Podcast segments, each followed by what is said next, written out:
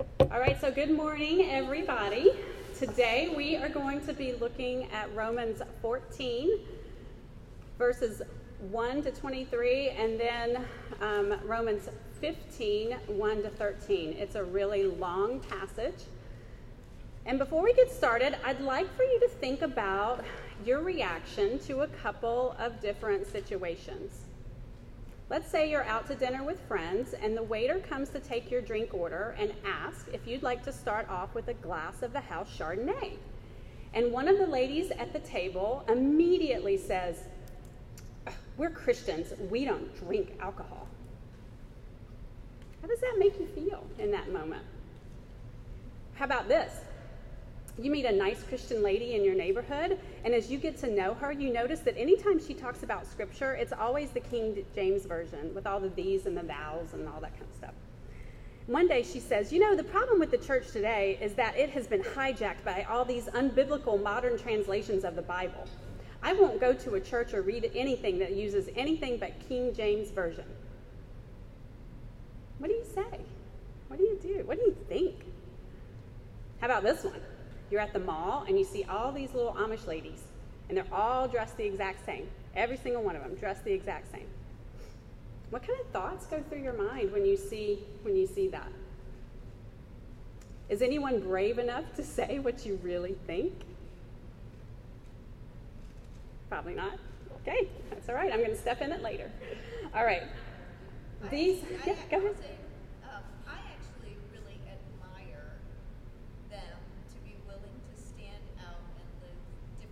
You mean the Amish? The Amish. Yeah. Or even the Mennonites. Yeah, yeah. They're willing to put an outward appearance. Mm-hmm. Um, doesn't mean their inward right. is is different. Right. But they are willing to stand out as a minority. Yeah, exactly. They they are living out what they believe is their faith. Yeah. And there is something to be said for that. Absolutely.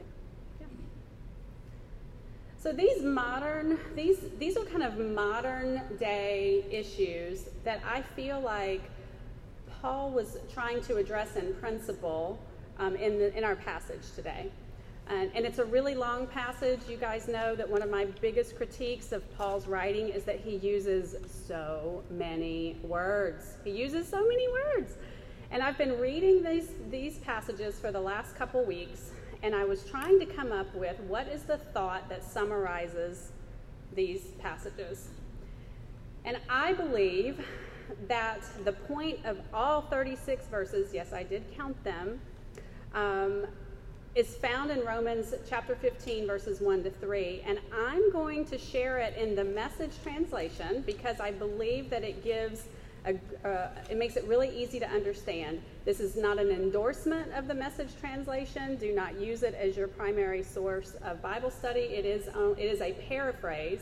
But I think sometimes Eugene Peterson can put words and explanation to a thought that helps us really capture it and understand it. And so this is what it says. Those of us who are strong and able in the faith need to step in and lend a hand to those who falter and not just do what is most convenient for us. Strength is for service, not status. Each one of us needs to look after the good of the people around us, asking ourselves, how can I help? All of us who claim to be um, Christ followers, we all have a job to do. What is that job, you ask? Well, let's look at Matthew 6:33. Who has that verse?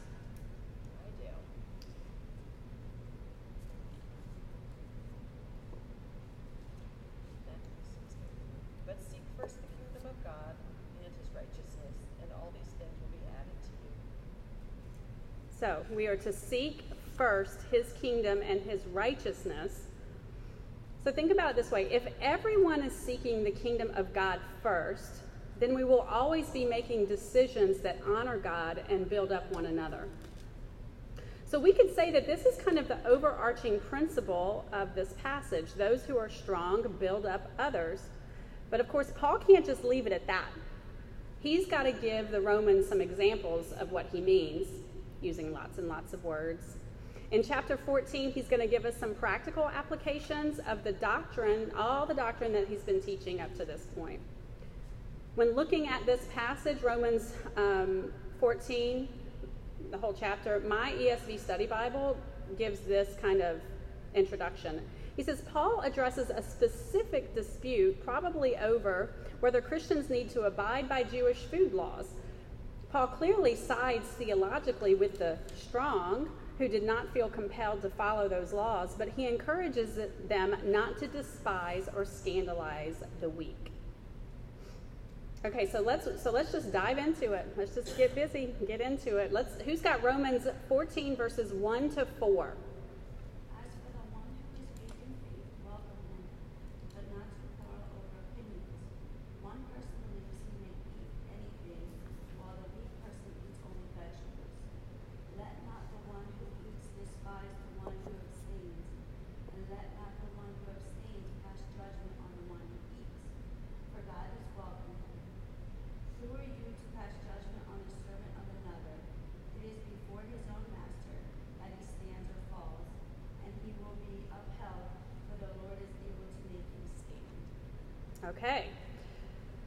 So let's define a couple of terms here. Who is Paul most likely referring to when he says, except the one whose faith is weak? Who, who are the ones who Paul is saying their faith is weak? Hmm? A new Christian, A new Christian, but he's got us more specific. The, the Jewish, it's the Jewish Christian right? The Jewish convert. That's who he has in mind. They, think about this, their entire lives, growing up in the, in the Jewish faith, their entire lives, they have followed these strict dietary requirements. It's part of their religion and part of their culture. And these rules regarding clean or unclean foods, it wasn't just eat this, don't eat that. I mean, it had it, it qualified or unqualified a person to even be able to worship. So, I mean, it's a really big deal to them.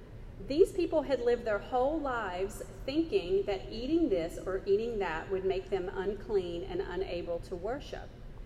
And you can't just change that kind of thinking overnight. So, So the next one would be who is Paul implying are the ones who are strong in the faith? Most likely the Gentile Christians who were who felt free to eat anything. Now, what does Paul what does Paul say he does not want the people to quarrel over or argue about? What does he say? And that's in the very first verse. What does he say? Opinions. Yeah. Don't argue over opinions. The NIV says disputable matters. So right off the bat, Paul is saying that this food issue, it's a secondary issue. If you have a secondary issue, then there must be something that's primary. Does that make sense? If you're going to have a secondary issue, you got to have a primary issue. And so, what's the difference between a primary issue and a secondary issue when we're talking about the Christian faith? Does anybody have any thoughts on that? I'd say a primary issue is what God teaches us in His Word. I would say a secondary issue is our opinions of how we translate some of these things and come up with. Uh, it's just not our our responsibility to decide requirements for the Christian. You know, yeah. that's God's mm-hmm. teaching. Yeah, sure, sure. Things like that. And then you have these secondary things, which probably, which are not detailed in God's word. Mm-hmm. It's the opinion of how you were raised, your culture, whatever. Right, right. So Sandy is saying that there are some things that are that are based on what God is teaching you versus like maybe how people live that out, maybe their interpretation. Morgan. When, when we talk about this at home, it's matters of salvation mm-hmm. And then matters of living life. Right. Is, is kind of the delineation Yeah. So salvation versus how you live out that salvation. Yeah. I'm just Dawn. thinking out loud, but would a secondary issue be something you're personally convicted of? Like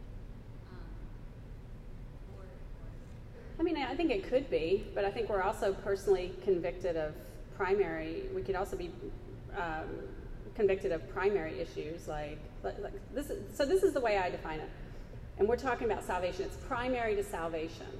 So primary to salvation is the Trinity. You have to like you have to believe that God the Father, Jesus the Son, God the Holy Spirit, like you, you know that is essential. It comes down to essential for salvation and not essential for salvation. Um, so, for example, some primary issues that are in the Christian faith, and these are non negotiables if you're going to call yourself a Christian. You have to believe in the Trinity. You have to believe in salvation by faith alone. Christ's substitutionary atonement, the fact that he took the place of us for our sin. The virgin birth would be another one. And then the resurrection of Christ. I mean, these are essential Christian doctrines that if you are a true follower of Jesus Christ, they're essential. But secondary issues are kind of like Sandy said, like your opinions on how to live those things out. So, you know, Paul in our passage is right is rightly pointing out that this food debate is an issue of Christian liberty, and in the grand scheme of things, it's a secondary issue. Does eating or not eating certain foods change your salvation status? No. As a friend told me, she said, These are the issues we will argue about in heaven. Okay? Secondary issues are things that we may argue about in heaven, which the connotation there is that we're all going to go to heaven with these secondary issues. They're not, the secondary issues are not going to keep us out of heaven. We're, we can go there and we can argue over it. So, what are some secondary issues in the church today? Anybody brave enough to talk about secondary issues? Music. Music, yeah, yeah, absolutely. Alcohol. Alcohol, yeah, that that's one. What? Movies. Movies, exactly, exactly. An old one used to be facial hair. Oh, facial hair, yeah, yeah, ha- hair coverings, right? Women wearing their little hair coverings. How about um, how about this one? Child baptism versus dedication. And two of my theology boyfriends, uh, R.C. Sproul and John MacArthur, have differing views on this. And don't tell me that that's going to keep them out of heaven, right? As long as you don't believe that's a primary issue. Right, and that's what happens. Yeah, yeah, and that, but see, that's what happens, and I'll, I'll talk about that a little bit later. But a lot of times we get into trouble because we elevate these secondary issues to be primary, and then we split, right? And we and we split. The debate over gifts of the Spirit. It's a secondary issue. Not that it's not important, not that it's not important, but I do believe that some of my, many of my charismatic friends are going, we're going to be in heaven together. How about end times theology? Are we all going to be raptured and then there's going to be seven, you know, years of, you know, tribulation? I hope so. Yeah, right? Right? But there but there are people that don't agree with that. And you know what? I, that's okay. So there are a lot of there are a lot of things that we can we can um, have we can read the scriptures we can read the scriptures and we can come to very different conclusions. Again don't you can't when we're talking about secondary issues it isn't always just a phenomenon of the weaker brother or the stronger brother. Because like i said rc sproul and john macarthur do not agree on these issues but that but it is not affecting their salvation they can vigorously debate it and it's pretty funny watching them do that by the way so heidi yeah I was gonna ask this, but um, where do you think God puts homosexuality? Is that a primary Mm. issue or secondary? I don't think I you know I don't think that um, I mean boy this is putting me on the spot here. To me, I think that there will be gay people and the, who struggle. I mean, it's a sin. It's a sin, and I think that they can be saved from that. There's only one unforgivable sin, you know, and so so in in in my kind of economy and my theology of it, if they repent of that, they they can still, you know, they can still be there. I mean, we're all going to go to heaven with sin, you know. And again, homosexuality is a sin, like adultery, like other. They're all. It's all sinful. And so, to me, I mean, I mean, I think the Bible is very clear on that, but it isn't a salvation. It, I don't think it is keeping you from salvation. Can you help me out, Morgan? But do you, no, yeah. That's what I was gonna say. Yeah. You have to recognize that homosexuality is a, it falls into that category of sexual sin. Right. Just like, like you said, adultery, sex Mm. before marriage. Right. Lusting, Yeah. Yeah.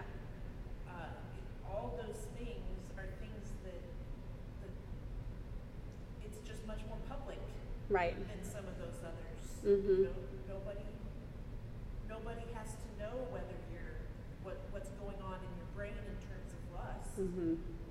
And yet, homosexuality is just very public.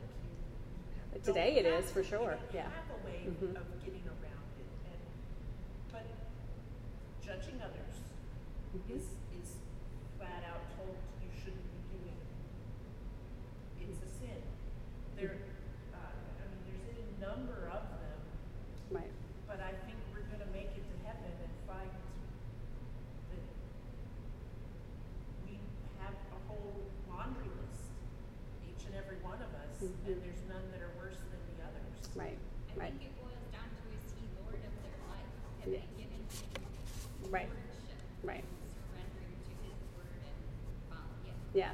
I mean, think about this. So when we're talking about primary and secondary issues, again, primary and secondary unto salvation. That's what I'm talking about. The thief on the cross did not have time to sit through and think about, oh, should I baptize my kid or not? Should I, um, you know, which version of the Bible should I listen to? Hmm, what's my, you know, what's my sexual status? He didn't think any of that. And he was going to be in paradise with Jesus because he believed that Jesus was who he said he was. He was saved by faith alone. That's a primary issue. We have to work out the secondary issues. So, um, just for the sake of time, I'm going to move on. It's a great discussion. Um, focusing on a secondary issue without grace filled love for one another can force it to become a primary issue. And we have seen churches split and lots of harm done when secondary issues are elevated to primary status. And I'm not saying that some of these secondary issues are not important. They are very important, but we need to love each other and discuss them enthusiastically without breaking fellowship over them. So when Paul says that the Jewish converts, he's referring to the, these Jewish converts as weak, what does he mean by that? What do you think he means by that? He may be, what I think he's trying to say is that they're less mature in their faith. Kind of think of a baby Christian. Kind of think of a baby Christian. He's not saying they're not saved because they hold on to these secondary issues and traditions. Um, following the rules, like they're they're trying to follow the rules because they believe incorrectly that following these rules is going to get them to heaven.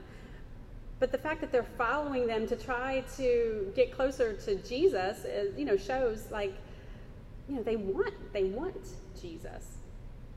Um, Kim, Tim Keller writes, they have not worked out the implications of the gospel. If you are saved by grace alone, then there is no need to feel you can or must somehow keep God's favor through rules and regulations. So then, by implication, when Paul, what does Paul mean when he's referring to the strong? Now, in this passage, he doesn't use the word strong, but it's kind of implied.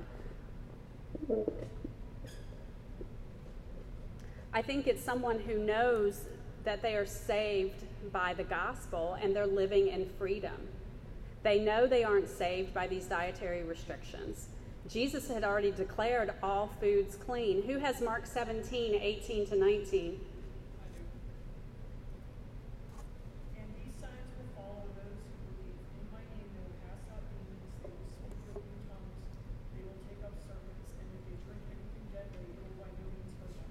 They will lay hands on the sick and they will recover. So then, after the Lord had spoken to them, he was received up into heaven and sat down where they had done.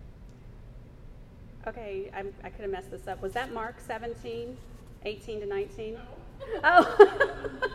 Sorry, Mark 16. Okay. All right, extra, hang on. I mean, I have a habit of writing the wrong thing, so it could totally have been me. It's definitely mine.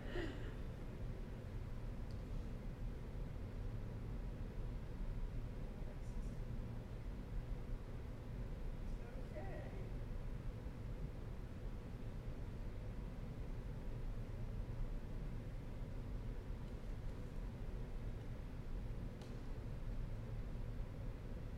Okay. Are you so dull? Yes. Don't you see that nothing that enters a person from the outside can defile them? For it doesn't go into their heart, but into their stomach and then out of their body. In saying this, Jesus declared all foods clean. I love how Mark is so short and to the point. You know, he's he just throws it out there for us. Um, and so, you know, Jesus said all foods are clean. And so the weaker brother here maybe didn't know that, hasn't really reconciled that. Um, he doesn't realize that he is free in the gospel. But the stronger brother does. The stronger brother here realizes this. When we look at Romans 14:3, it says that God's servants are the one who eats everything and the one who does not eat everything. He's saying that God has accepted both the weak and the strong. But Paul gives a warning to both of them. He says they're both prone to sinning in this situation. The weak may pass judgment. They may, they may be like, look at them eating that. I'm just shaking my head. Mm-mm-mm. The strong are liable to ridicule the weak and saying, look at them not eating meat. They think that eating veggies, veggies will save them. You know, that's crazy. I'm going to shake my head on that too. And so in verse 4, Paul is saying, look, you've got to look at the heart. Both the weak and the strong are doing what they are doing because they think it is what will honor God most, and God will honor that. So to summarize Romans 14, 1 to 4, this is the Elizabeth Standard Version. Some people are not going to be as mature in their faith as you are, so accept them where they are. For example, some will think it's okay to eat anything while others think they should only eat veggies. It's okay. Don't look down your nose at them. Don't say, bless your heart, they think they can do this or that. Because they're not serving you, they're serving God, and He accepts them as they are. So let's think, let's think back to the examples I gave at the beginning of the, the lesson. You know, like interacting with a King James Version only person. Um, I had an experience, I worked for, I volunteered for a ministry called Retirees Prayer Fellowship, and for years they used the King James Version for all of their publications. And we decided, um, you know, to start using the New King James Version because people don't talk in that language anymore. And we felt like as an organization it was better and it was easier to understand and all of that. Well, the first issue went out, and boy, did we hear it from a couple of people. Pages and pages of, I mean, this one particular guy. It was it was like a ten-page letter as to how we were sinning and how all of these things, and he gave a defense for his opinion. And my attitude was horrible.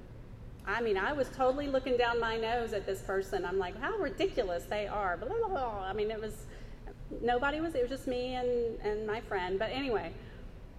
I was not I did not have grace for my weaker brother in that. And and thankfully it didn't go anywhere, but that was just it showed my heart in that moment that I was not giving grace to them. And so you know, it's easy for all of us to kind of fall into um, that kind of, of thing. Um, and so I think, and I think too, when we're applying this principle, I think that it is best worked out on the individual level, not corporately, not organizationally, but on the individual level. Because, like, even in this example with this organization, my attitude against this particular person was not good. But did that mean that the organization, because this one person didn't like King James Version, or not, he didn't like us using something else, did that mean that they, if they wanted to honor God, needed to go away from you know what they wanted to do with an easier to understand translation? No.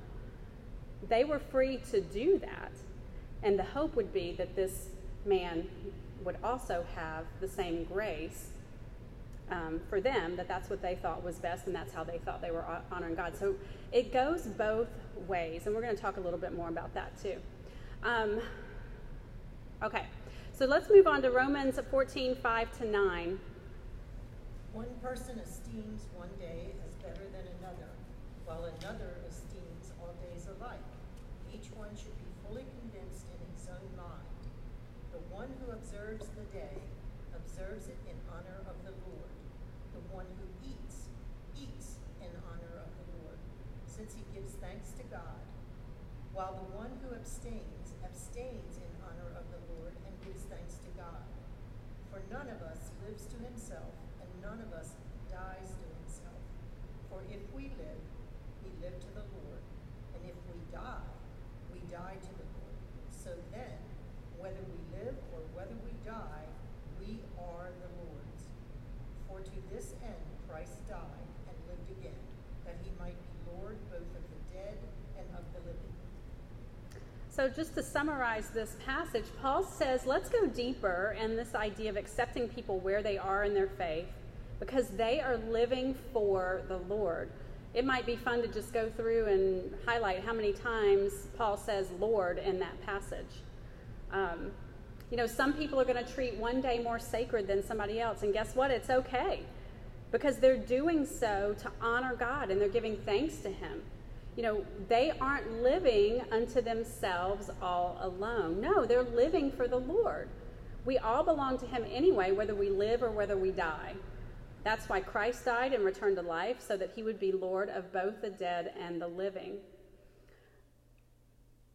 In uh, 1 Corinthians 10 31, and this passage was actually written before the book of Romans was written.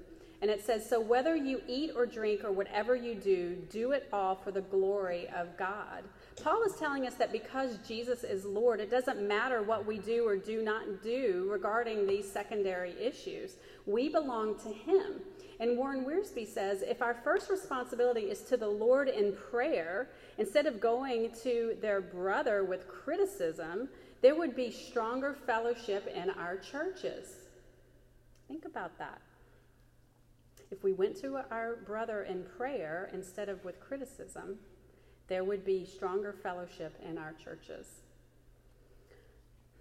For the sake of time, I'm going to say let's we're not going to read through some of these passages. We're just going to if you want to open, just have your Bible open or your booklet open, Romans 14, 10 to 13. Just to summarize this passage, I feel like Paul is saying Stop looking down your nose at your Christian brothers and sisters. Stop judging them. Why? Because we are all going to be judged by God one day. Remember what Isaiah said? Every knee will bow before me, every tongue will acknowledge God, so just stop it. But here's what you should do instead don't be a stumbling block to your brother or sister in Christ. So, back to my King James only example. So, let's say that um, someone from a King James Version only church came and they found out I was the director of women's ministry and they said, Hey, would you come and speak to our ladies? Am I going to show them how ridiculous they are and come using my ESV and all of that when I speak to them in my message or in my teaching? No. If I want to seek first the kingdom of God, I am most likely going to teach in the King James Version because I want to honor them where they are. And I do not want to be a stumbling block to them. Because think about it. if they if they truly believe oop, if they truly believe that the best way to honor God is by using this translation and I speak the word of God in a different translation, they're not going to even hear my message because they're going to be all caught up in oh they didn't use you know they didn't use King James version. I don't want to be a stumbling block to them. I don't want to be a stumbling block to them. And so again, you've got to look at these situations. It's more on that individual level. It's more on the individual level. And seeking God first when you come up with these situations. And so when Paul's talking about a stumbling block, he uses, you know, in verse, um, let's see, in verse 13, he uses the word stumbling block, and he also uses it in verse 21. And it means to fall.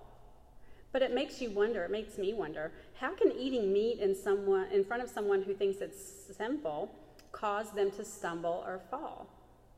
And Tim Keller, he had a couple of ideas. He said it could cause the weak to become harsh or condemning, leading to the breaking of fellowship.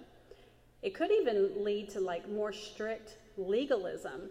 R.C. Sproul calls this the tyranny of the weaker brother, when they take these secondary issues and they elevate them to primary issues and they force them down your throat, that is the tyranny of the weaker brother. And even though the strong are right in that all meat is clean and they are free to that, to continue to, to promote behaviors in front of a person you know would be grieved by that is unloving. Tim Keller says, when we deliberately do what grieves another, we are being unloving. Tim Keller gave an example of a high school girl who, who grew up in a conservative church. She was always told that wearing makeup was a sin. Well, at the Christian school that she went to, there were people there from other churches that were a little more liberal in that area, and all the kids were making fun of her because she wasn't making, um, she wasn't wearing makeup. And so she would get on the school bus, put on her makeup, go to school, fit in, get on the school bus, take her makeup off, right? Tim Keller says, spiritually within herself, she was choosing popularity over faithfulness to God, and as a result, she soon found herself much more open to real violations of God's will in the area of sexuality. She had stumbled because her Christian friends had mocked her principles, misguided though they were. And so in Romans 14, verses 14 to 15, Paul says, I am convinced, being per- fully persuaded in the Lord Jesus, that nothing is unclean in itself. But if anyone regards something as unclean, then for that person it is unclean.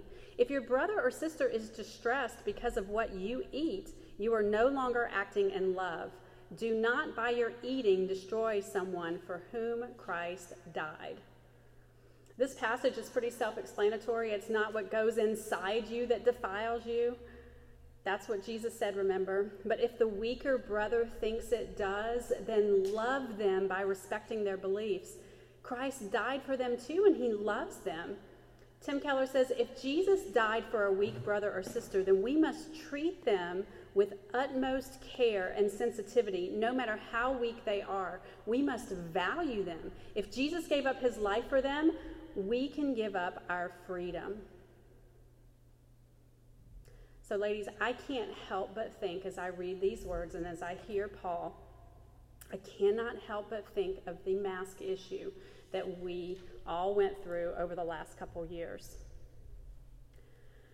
And remember, um, I believe that the best application for Paul's teaching is on the individual level not corporately, not organizationally, on the individual one on one with your brother or sister on that level.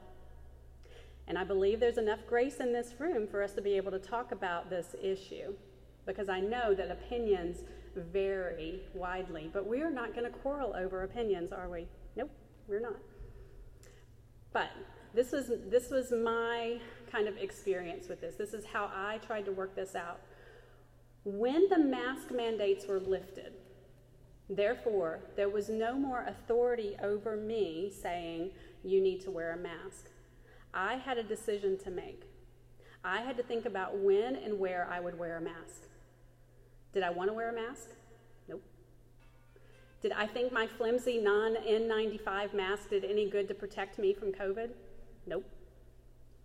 Did wearing the mask hurt me personally in any way? And fogged up glasses don't count. No. Did some of my brothers and sisters in Christ believe that wearing a mask was the right thing to do? Yes, they did. And did some of my brothers and sisters in Christ feel unsafe around those who didn't wear a mask? Yes, they did. And so if I'm applying Paul's principles here, and I am going to visit my mask affirming brother or sister, what am I going to do? I'm going to wear the mask. It is the most loving thing that I could do. On the flip side, let's say that I have asthma or maybe I have sensory issues where wearing a mask causes harm for me. There are people that that did happen. I mean, and you know, should my mask affirming brother or sister demand that I wear the mask, even though it will hurt me? No, they shouldn't. This is where that idea of mutual grace and submission comes into play. If everyone is allowing grace for the other person, then we don't have to argue about it. If I am afraid, if I am afraid um, of someone who is not wearing a mask, I need to have grace for them, and maybe I keep my distance. I should not go and demand that they follow what I'm doing. And the same goes, again, we talk about this on the individual level. If I know that I'm going to be with someone who thinks that they should, you know, that they want people to wear a mask, they're afraid. If I love them, I'm going to wear it, even if I can't see. I, I'm going to do that because I love them. Paul says, if your brother or sister is distressed because of what you eat, you are no longer acting in love. Take out the word eat and fill in the blank. If your brother or sister is distressed because of what you are doing, and you know about it, and you know that this is going to distress them, don't do it because you're not acting in love. Okay, so that's what I had to say about that. Okay, we're going to move on. um, John 13, 34 says, A new command I give you to love one another as I have loved you, so you must love one another. Ladies, this whole passage is about loving one another loving the weaker brother, loving the stronger brother, having grace for each other. Um, if we move on to Romans 14, verses 16 to 18, Paul says, Therefore, do not let what you know is good be spoken of as evil, for the kingdom of God is not a matter of eating and drinking, but of righteousness, peace, and joy in the Holy Spirit, because anyone who serves Christ in this way is pleasing to God and receives human approval. So we know that it's okay to eat the food, but Paul is saying don't do it, since some people will say that something you know is good is actually bad. I mean, it gets kind of complicated here. It's really not about the food at all. It's about seeking first the kingdom of God and living in righteousness. Peace and joy in the Holy Spirit, because those are the ones who please God and will receive human approval. Remember back at Matthew 6:33, he said, "Seek first his kingdom and his righteousness. Seek first. Honor God in everything you do. Warren Wiersbe says if each believer would yield to the Spirit and major in a godly life, we would not have Christian fighting with each other over minor matters. In my experience providing biblical counsel to people, I have come to realize that my counsel to them is always boiled down to a very simple principle applied to their situation, and this is it honor God in everything you do. It's very simple. Honor God in everything you do. If you're trying to decide how to handle an argument with your husband, how can you honor God in your response to him? Is yelling honoring God? Nope. Is telling him calmly how stupid he is honoring God? Nope. how about passive aggressively giving him the silent treatment? Does that honor God? No. It's not honoring God when you treat people in a manner that, like in the moment, feels good. but um, it's not honoring God and it's not seeking first the kingdom of God. And this principle applies to everything we do, not just disputes in the church over secondary issues. So, what are we supposed to do when we come across disputes on secondary issues? Paul tells us in Romans 14, verses 19 to 23. He basically says, I'm just going to summarize it. He basically says, it's your responsibility as a mature believer to live in peace and build up others.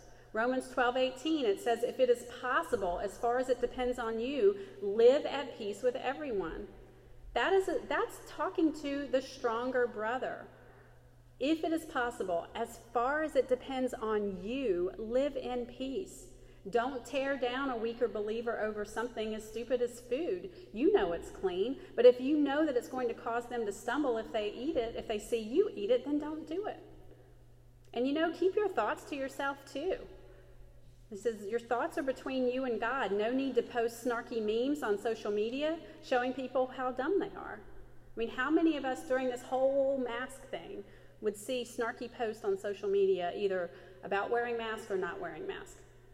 I mean, it was on both sides, and it was Christians on both sides posting these snarky things. Don't do it. Keep your thoughts to yourself. Use the words that God has given you to build up people not tear them down and getting likes and whatever. Don't do it. You know, people have doubts, and back to my little summary here of, of, our passage, Romans 14, 19 to 23. You know, people have doubts and they haven't figured it out. In this situation, the weaker brother hasn't figured out that eating, that they're free to eat whatever they want to eat. And they, and they don't know that all they need is faith. So they're still holding on to these rules for eating.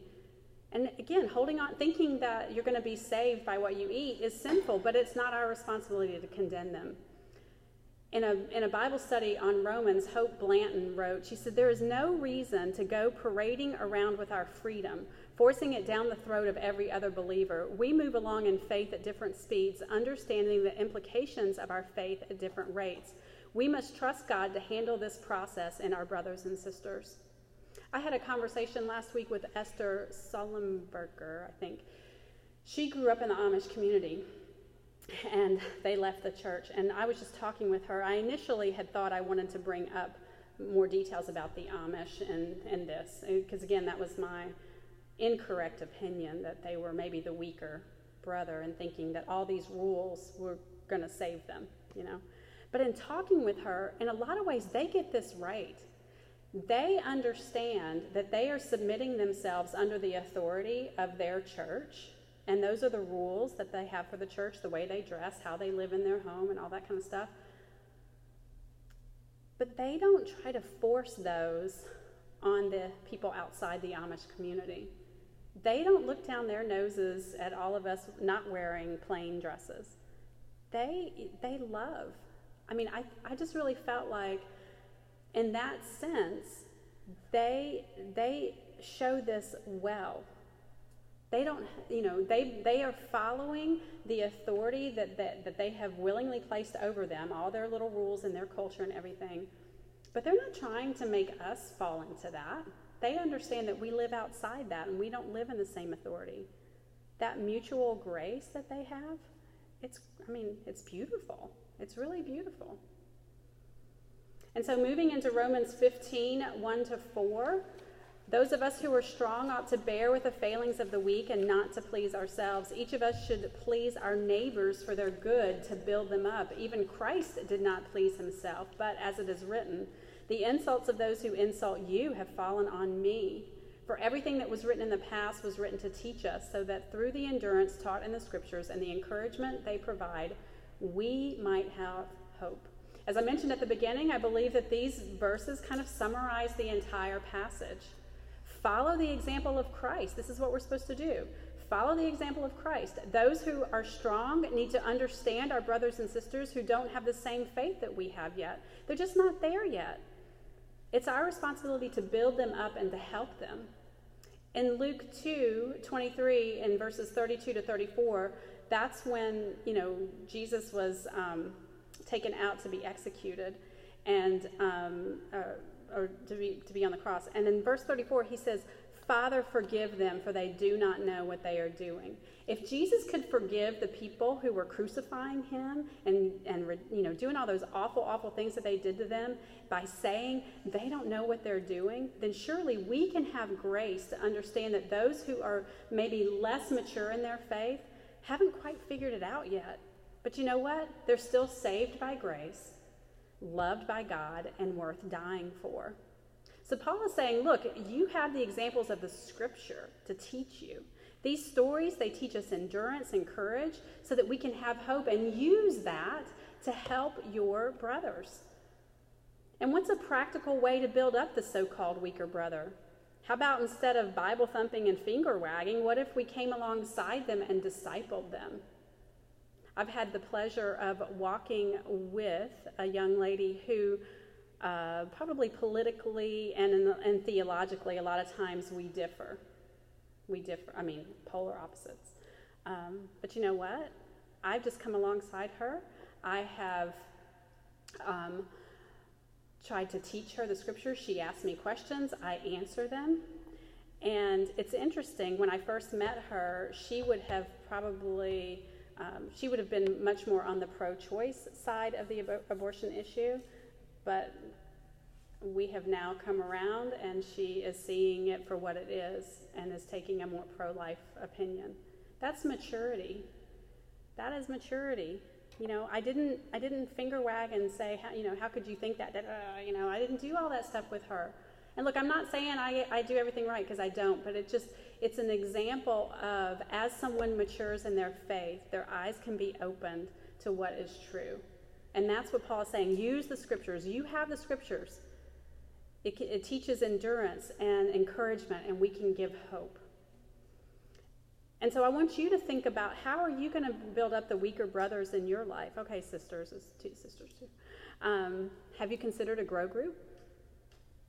Um, prayerfully consider if maybe God is calling you to disciple someone else. A grow group is a great way to do that, and I can help you um, do that.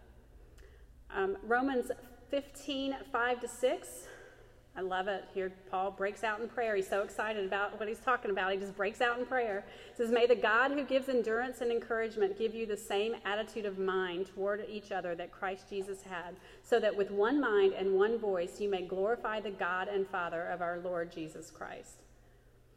And then, um, after his little prayer, he gives us some final instructions in verses 7 to 13.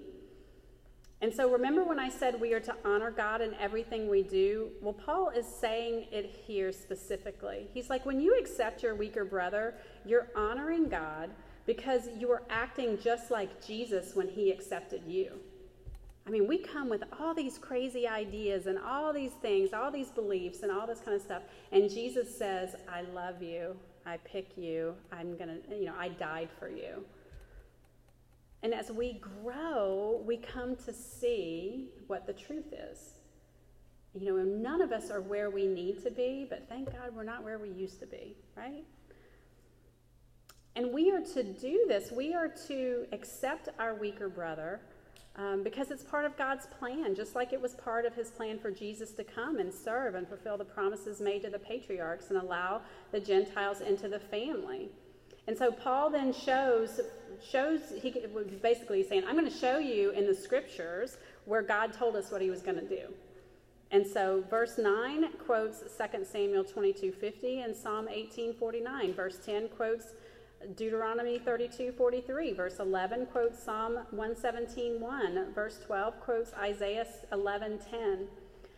And it's just it's just to show you, I feel like, that this was all part of God's plan. Every bit of it. You know, he's like, I'm going to show you in the scriptures that were written hundreds of years ago that God is going to do what he said he is going to do. He has a plan and we're going to be hopeful, and so let's praise him. And that's that's his in the in our final verse there, he in Romans 15, 13. May the God of hope fill you with all joy and peace as you trust in him, so that you may overflow with hope by the power of the Holy Spirit. And so, as we close today, let's be countercultural. I know that being snarky and making negative content comments about what people believe is the way to get laughs, to get likes and clicks on social media. But instead of pointing out the fallacy in our weaker brother and how they think, how about we come alongside them and love them and disciple them? If your loved one was a recovering alcoholic, would you drink in front of them even though you're not an alcoholic and you're free to do that? No, you wouldn't do it. Use the gifts that you have and the freedom that you have in Christ to build up your weaker brother or sister. Follow Paul's instructions in Romans 12 18. If it is possible, as far as it depends on you, live at peace with everyone.